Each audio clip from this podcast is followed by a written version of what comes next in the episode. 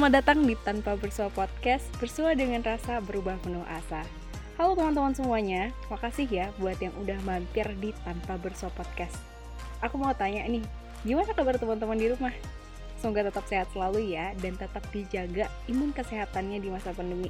Kembali lagi bersama aku, Ananda Askia, yang bakalan nemenin teman-teman dalam beberapa menit ke depan. Dan sekarang, Tanpa Bersua Podcast Himajaya udah ada di episode kedua. So, happy listening ya! Nah, hari ini kita bakal bahas nih Ramadan di tahun 2021. Wow, udah Ramadan tapi masih aja nih pandemi. Kira-kira Ramadan tahun ini gimana ya teman-teman? Masih sama dengan sebelum pandemi atau ada yang beda ya? Dan gak terasa ya teman-teman puasa udah masukin hari ke-11. Sebelumnya, kita di Tanpa Bersua Podcast Himaja 2021 mengucapkan selamat menunaikan ibadah puasa Ramadan 1442 Hijriah. Semoga dilancarkan dan diistiqomahkan ibadahnya ya sampai Ramadan berakhir. Kalau bisa sih setelah Ramadan ibadahnya juga tetap kencang ya. Nah, gimana nih puasa Ramadan di tahun ini? Buat yang perempuan nih, selama puasa sampai hari ini kira-kira teman-teman udah ada yang libur puasa apa belum ya? Atau ada yang pura-pura puasa nih? Canda ya teman-teman. Aku yakin teman-teman puasa full nih dan semoga kita semua diberikan kekuatan untuk menjalankan ibadah puasa Ramadan di tahun 2021 ini. Oh iya, biasanya Ramadan itu identik dengan sahur, tadarus, ngabuburit, bukbar, dan sholat rawih. Nah, yuk kita bakal bahas gimana sih Ramadan di tahun ini. Ada atau enggak ya kira-kira teman-teman? Oke, yang pertama yaitu sahur. Saat sahur, biasanya nih ada anak-anak kecil yang berakin sahur, sahur, dan diiringi alat musik sederhana. Nah, ini digunakan untuk membangunkan orang-orang untuk sahur. Kira-kira di tempat kalian masih ada nggak yang kayak gini? Kalau di tempat aku, kadang ada, kadang enggak sih. Mungkin karena udah mulai pergeseran yang makin modern kali ya teman-teman. Kalau kalian dulu pernah nggak sih join yang kayak gini? Nah, untuk yang kedua yaitu tadarus. Teman-teman tadarusan nggak nih di rumah atau tadarus di masjid? Udah dapat berapa jus di hari ke-11 ini? Oh iya, biasanya tadarus dilakukan untuk mengisi waktu luang sambil menantikan azan maghrib. Buat berbuka gitu loh. Dan biasanya juga setelah subuh ya. Yang paling dikangenin yaitu yang ketiga yaitu ngabuburit. Kalian tahu nggak sih ngabuburit itu apa? Tapi kayaknya udah pada familiar ya sama kata ngabuburit ini. Tapi buat yang belum tahu ngabuburit itu semacam jalan-jalan sore atau nyari makanan dan minuman untuk berbuka kegiatan ini selalu dilakukan untuk menantikan azan maghrib untuk berbuka puasa Nah, di masa pandemi ini kalian udah ngerasain ngabuburit atau belum nih? Kalau belum, cobain ngabuburit yuk. Seru loh, tapi tetap ingat dan dijaga protokol kesehatannya ya. Dan sesuai anjuran pemerintah, jangan lupakan 3M, yaitu memakai masker, menjaga jarak, dan mencuci tangan. Dan setelah ngabuburit itu biasanya yang dilakuin itu bukber. Nah, bukber sendiri ini artinya buka bersama yang hari-hari biasa jarang ngelakuin makan bareng. Nah, biasanya pada bulan Ramadan ini bakal ngelakuin buka bareng. Jadi ya berasa gitu loh kekeluargaannya. Selain bersama keluarga, buka bersama juga sering dilakukan bareng teman-teman. Sekalian reunian gitu. Kalian udah bubur berapa kali nih dan udah diajakin sama teman apa aja? Semua nggak jebol ya kantongnya. Kalau aku tiap hari bukber sih, tapi sama keluarga. Sama temannya masih wacana. Nggak tahu deh bakal jadinya gimana. Oke, okay, dan yang terakhir itu adalah sholat terawih. Wah, kira-kira teman-teman sholat terawih ke masjid nggak nih? Atau pamit ke orang tua terawih ke masjid, eh nggak taunya ke warung kopi. Aku bercanda ya.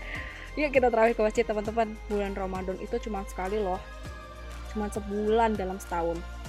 Dan yang buat terawih semoga tetap istiqomah ya teman-teman. Dan selain kebiasaan yang aku sebutin tadi nih, kita juga bisa loh sambil memperdalam agama kita Mungkin bisa dengerin tausiah lewat YouTube, konten IG, atau bahkan podcast-podcast. And for your information nih, bahwa di negara tercinta kita ini, Indonesia punya tradisi unik di beberapa daerah tiap menjelang bulan Ramadan. Ada yang udah pada tahu nggak nih? Mungkin teman-teman yang lagi dengerin podcast ini ada yang dari daerah Jawa Tengah atau Jawa Timur. Kedua provinsi ini punya tradisi penyucian yang disebut padusan atau mandi. Jadi umat muslim akan menceburkan diri ke mata air dan membasahi tubuh mulai dari ujung kepala hingga ujung kaki. Konon, mereka mempercayai dan meyakini bahwa mata air memiliki makna spiritual dalam budaya Jawa. Dan gak hanya di Indonesia yang memiliki tradisi unik, di negara lain pun punya tradisi unik baik menjelang, saat, hingga setelah bulan Ramadan. Pada penasaran gak nih? Mungkin teman-teman ada yang udah tahu tradisi di beberapa negara, atau bahkan belum ada yang tahu ya. Nah, aku mau bahas nih tentang negara Pakistan. Pada tahu nggak nih kalau di Pakistan itu ada istilah perayaan Chan Rat. Tradisi ini dilakukan oleh para wanita untuk menyambut Idul Fitri atau Lebaran. Jadi, saat hilal terlihat di langit, maka para wanita di Pakistan segera memulai perayaan Chan Rat.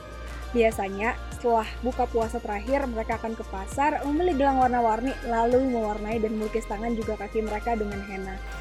Oh ya, kita next ke negara kedua, yaitu di Irak.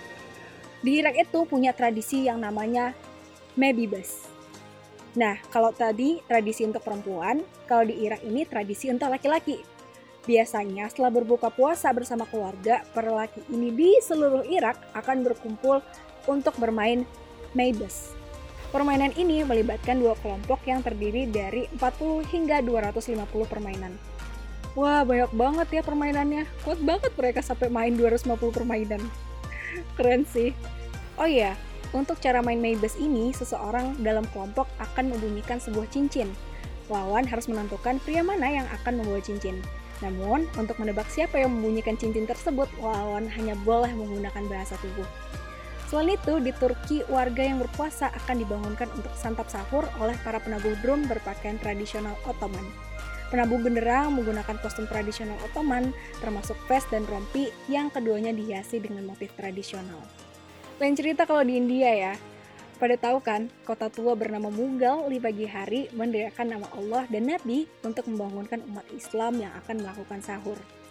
Mulai pukul 02.30 waktu setempat dengan membawa tongkat untuk mengetuk pintu dan dinding rumah warga. Nah, gimana teman-teman? Udah nambah pengalaman kan ya?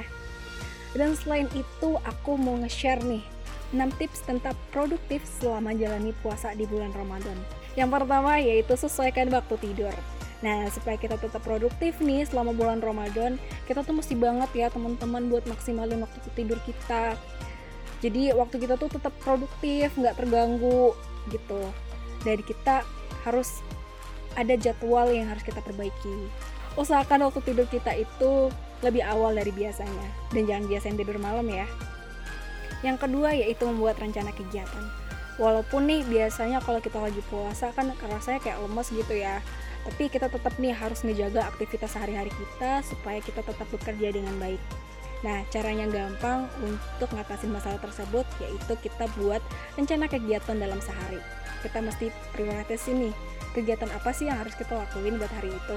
Dan jangan lupa ya, setelah selesai hal yang kita lakuin, usahakan untuk mengisinya dengan membaca Al-Quran. Dan untuk yang ketiga yaitu olahraga ringan dan jangan jadiin olahraga untuk menghambat puasa ya. Kita tuh tetap harus untuk ngejalin rutinitas olahraga kita seperti biasa biar tetap sehat dan produktif di bulan Ramadan. Kita mesti cari waktu nih yang sesuai buat olahraga menjelang buka puasa atau setelah buka puasa. Oh iya jangan olahraga yang intensitasnya berat ya karena itu bakal nguras energi kita. Karena tujuan utamanya agar tetap menjaga fisik ideal dan sehat untuk produktif pada saat bulan Ramadan. Yang keempat yaitu memanfaatkan waktu istirahat. Kita perlu banget nih untuk manfaatin waktu istirahat kita selama bekerja karena itu penting banget untuk ngembaliin puasa kita. Jadi kita tuh lebih semangat gitu loh untuk puasa karena kita ya punya waktu istirahat. Dan kita nih perlu banget untuk manfaatin istirahat tidur siang singkat selama 20-30 menit untuk membantu merasa lebih baik dan siap produktif kembali. Dan jangan lupa untuk di set alarmnya ya. Dan yang kelima yaitu jangan lupa ibadah Bagian penting dan utama ketika di bulan Ramadan adalah memaksimalkan ibadah.